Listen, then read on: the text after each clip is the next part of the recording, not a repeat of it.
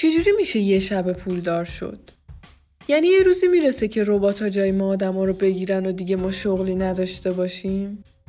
بیت کوین چجوری می‌تونه اون دنیای آرمانی پر از آزادی و بدون نظارت هیچ بانک مرکزی رو برای ما بیاره؟ یه روزی قرار نابود شه بیت کوین؟ از داستان شکلگیری برند نتفلیکس معلوم بود که قطعا یه شرکت موفق پشت این قضیه است. ما آدما علاقه عجیبی به شنیدن داستان داریم. انقدری که گاهی اوقات زندگی خودمون رو تحت تاثیر داستانهایی که میشنویم پیش می‌بریم. تو این قسمت می‌خوایم ببینیم این داستانها چطور منجر به ضرر کردن ما تو سرمایه گذاری یا تصمیم گیری های سیاسی و اقتصادیمون میشن.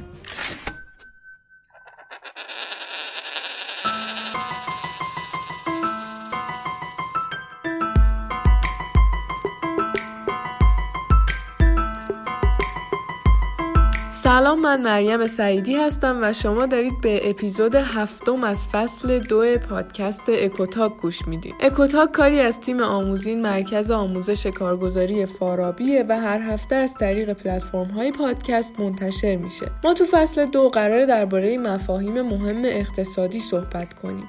مفاهیمی که کمک می‌کنه دنیا و اتفاقاتش رو شفافتر از قبل ببینیم. آقای رید هیستینگز که کوفاندر شرکت نتفلیکسه تعریف می‌کنه که من یه روزی رفتم فروشگاه بلاکباستر که اون موقع بزرگترین شرکت اجاره فیلم و سریال تو آمریکا بوده. میگه رفتم بلاکباستر فیلم آپولو 13 رو اجاره کردم و بعد از یه مدت به خاطر دیر کردم تو پس دادن فیلم چهل دلار جریمه شدم. و بعد یه روز دیگه که رفته بودم باشگاه و داشتم ورزش می‌کردم با خودم گفتم خب چرا ما نمیایم برای اجاره فیلم و سریال هم مثل باشگاه ها حق عضویت قائل شیم؟ یعنی بیایم یه حق عضویتی ماهانه از آدما بگیریم و در ازاش هر چقدر خواستن فیلم و سریال بهشون بدیم.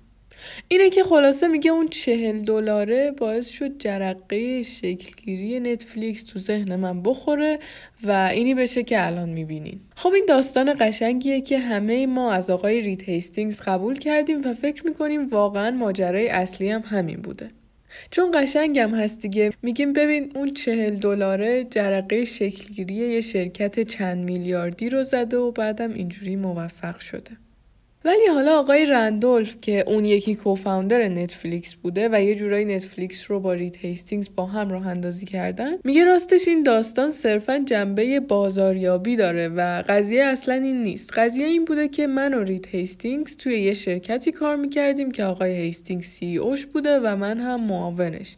بعد میگه به خاطر یه سری اتفاقاتی یه سری مشکل داشت برای این شرکت پیش میومد و آقای هیستینگز میاد به من میگه که بیا یه ایده به با هم پرورشش بدیم. من ساپورت مالی می‌کنم پروژه رو و اینجوری. ولی خب الان اکثریت آدما فکر می‌کنن که داستان اولی واقعیت داره. حالا اشکال خاصی هم نداره تو این مورد خاص. ولی مشکل اونجا پیش میاد که سرمایه گذارها خیلی وقتا به جای اینکه با تحلیل بنیادی درستی شرکت رو بررسی کنن روش سرمایه گذاری کنن میان بعضا به خاطر اینکه یه داستان قشنگی صرفا پشت شرکتی هست روی اون سرمایه گذاری می‌کنن. خیلی وقتا هم نکته اینه که حتی اگه اون داستان واقعی هم باشه باز نمی‌تونه دلیل خوب و منطقی برای تمایل ما به سرمایه گذاری باشه. حالا محقق ها اومدن دیدن که چه نوع داستان هایی بیشتر ما رو به اشتباه میندازه و ما بیشتر باورشون می‌کنیم. به این نتیجه رسیدن که داستانهایی که دو تا ویژگی داشته باشن. یکی اینکه جزئیات زیادی داشته باشن و یکی اینکه یه رابطه علت و معلولی توشون باشه که به نظر ما منطقی بیاد برای ما خیلی به یاد موندنی تر و باورپذیرتره. مثلا الان این سوالی که ازتون می‌پرسم و جواب بدین. به نظر شما تعداد آدمهایی که دکترا دارن بیشتره تو آمریکا یا کسایی که دیپلم دارن؟ خب احتمالا میگین کسایی که دیپلم دارن که خب درستم هست جواب همینه. حالا فرض کنین ازتون بپرسم که بین کسایی که روزنامه نیویورک تایمز رو می‌خونن کسایی که دکترا دارن بیشترن یا کسایی که دیپلم دارن؟ خب اینجا اکثریت گزینه یک رو انتخاب می‌کنن. یعنی میگن بین خواننده های روزنامه نیویورک تایمز کسایی که دکترا دارن بیشترن. در صورتی که بازم جواب عین سوال اوله آمار که تغییر نمی‌کنه. درسته که ممکنه درصد بیشتری دکترا داشته باشن بین کسایی که نیویورک تایمز رو می‌خونن. اما در کل از نظر آماری باز هم تعداد کسایی که دیپلم دارن حتی بین اون جامعه آماری کوچیکتر بیشترن. چون الان حالا گفتیم آمریکا اون مثالی که نویسنده زده بود آمریکا بود طبق آمار 29 درصد افراد تو آمریکا دیپلم دارن و فقط یک ممیز هفت درصدشون مدرک دکترا دارن خب حالا چرا آدم ها این اشتباه رو می‌کنن؟ چون توی سوال دوم ما اومدیم یه جزئیات بیشتری رو اضافه کردیم به سوال گفتیم توی روزنامه نیویورک تایمز و همین باعث میشه که آدما برن یه داستانی راجع به کسایی که روزنامه نیویورک تایمز رو می‌خونن تو ذهنشون بسازن و توجهشون از اون جواب منطقی و اصلی پرت شه و در نهایت جواب اشتباه رو بدن.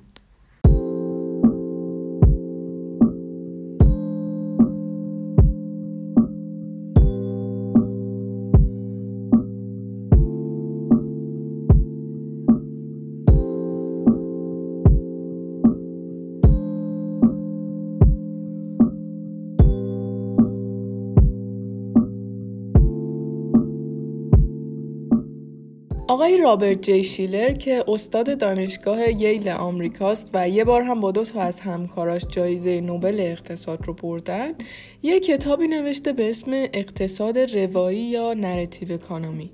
که توی اون میاد میگه من یه عامل جدید رو بهش برخوردم که لازم حتما توی تحلیل های اقتصادی اون رو در نظر بگیریم. اون عامل هم روایت ها و داستان ها هستن. تو این کتاب میاد با چند تا مثال میگه همونطور که اتفاقات و تحولات اقتصادی روی داستان ها تأثیر گذار بودن و اونها رو ساختن حالا روایت ها و داستان ها هم همینقدر روی رفتارها و تصمیمات ما و در نهایت تحولات اقتصادی اقتصادی نقش دارن. اولین مثالی که مطرح می‌کنه توی بخش اول کتابش هم اتفاقا درباره بیت کوینه میگه خیلی ها فکر می‌کردن و هنوزم فکر می‌کنن که قیمت بیت کوین یه حبابه و یه روز میشکنه مثل خیلی از حباب هایی که تو طول تاریخ شاهدشون بودیم.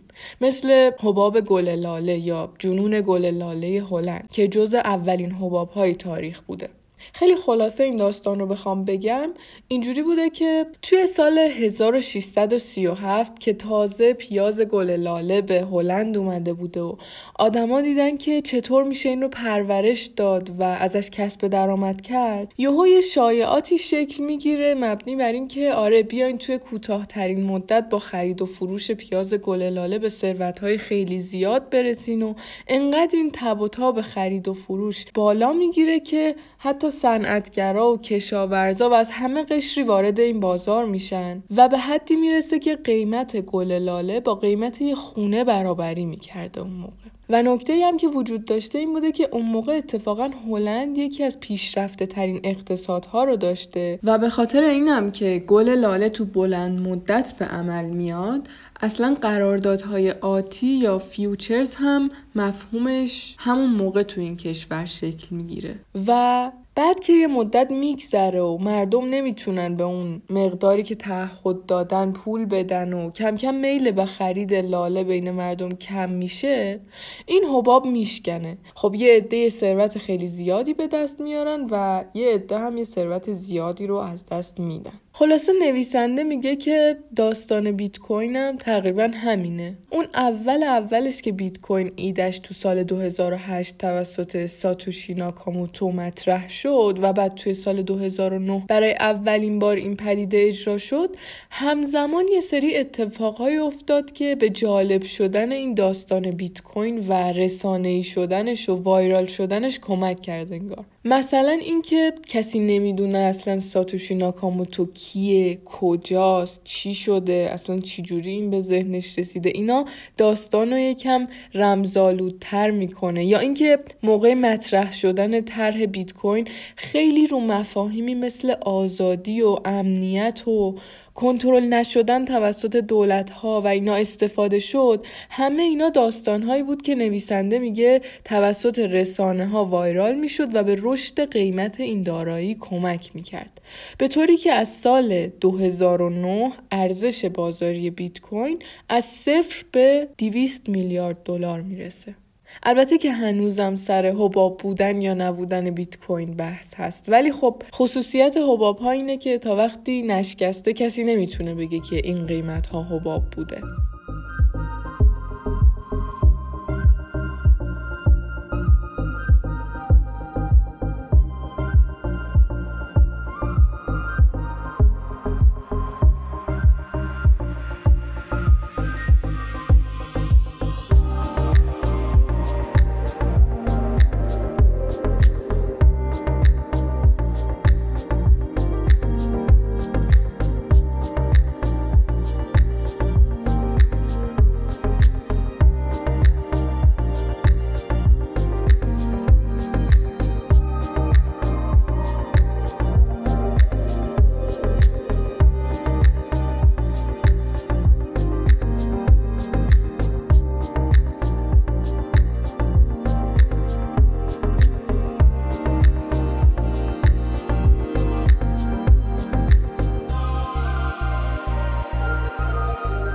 روایت تکراری بعدی که نویسنده تو این کتاب تعریف می‌کنه داستان ثروتمند شدن های یه شب است. نویسنده میگه اینجور داستان های پرتکرار همیشه جذابیت خاصی برای آدم ها داره و توی دنیای مدرن هم مخصوصا شرکت های هرمی و پانزی اسکیم ها یا همون برنامه های پانزی هر دفعه با یه داستان جدید از این دید کوتاه مدت و صبر کم آدم ها برای ثروتمند شدن استفاده می‌کنن. پس حالا شاید باید بیایم مثلا روی کرد آدم ها رو نسبت به خوشبختی و درآمد عوض کنیم. روایت بعدی هم در مورد کار و شغل که خب میگه تو طول تاریخ همیشه داستانها و رویکردهای متفاوتی نسبت به کار کردن وجود داشته. که ما مثلا خودمونم توی فصل یک تو قسمت سیزدهم که درباره تاثیر فرهنگ رو اقتصاد بود اومدیم چند تا از این رویکردها رو گفتیم. که مثلا فرقه پروتستان که رهبر اون مارتین لوتر بوده میگه کار کردن باعث میشه شما اون ندای خدا که به سمتتون میاد رو بشنوید. یا گفتیم توی آمریکا که یکی از فردگراترین فرهنگ ها رو داره افراد معتقدن که برای رسیدن به اون رویای آمریکایی باید خودشون تلاش کنن و به اون برسن. برای همین مثلا آمریکایی ها خیلی بیشتر از حتی آلمانی ها یا فرانسوی ها کار می‌کنن. خلاصه این روی کردها می‌خوایم بگیم توی طول زمان هم تغییر کرده. یعنی یه زمانی معتقد بودن که کار باید معنادار باشه و به زندگی انسان معنا بده.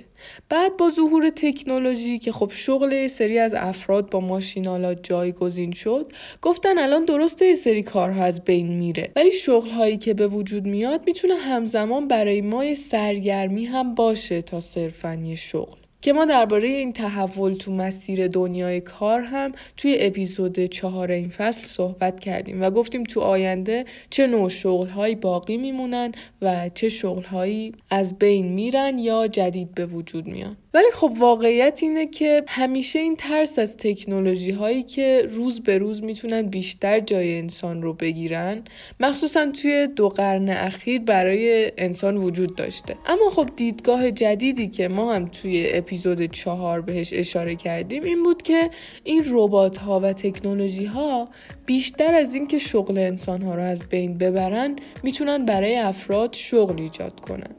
ولی خب فقط در صورتی که مردم این داستان و روی کرده جدید رو هم درباره کار کردن بتونن قبول کنن و خودشون رو با اون وفق بدن.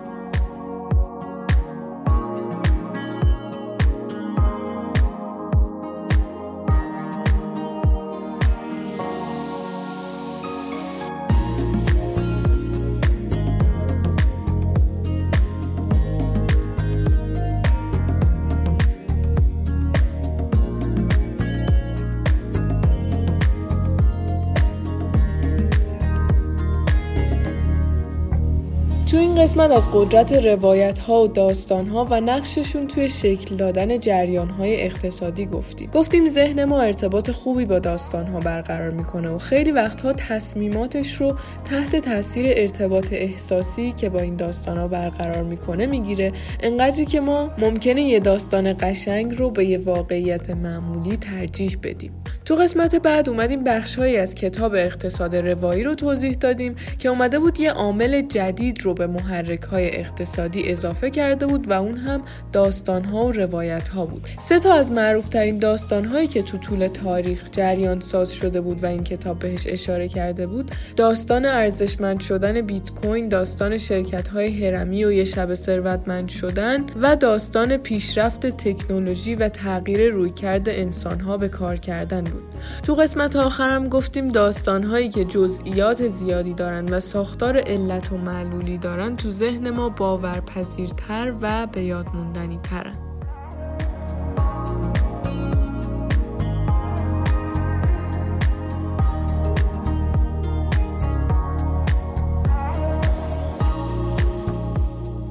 امیدوارم که از شنیدن این قسمت لذت برده باشید. نظراتتون رو برای ما تو قسمت کامنت ها بنویسین یا از طریق ایمیل اکوتاک برامون بفرستین. تا هفته بعد مواظب خودتون و کسایی که دوستشون دارین باشین.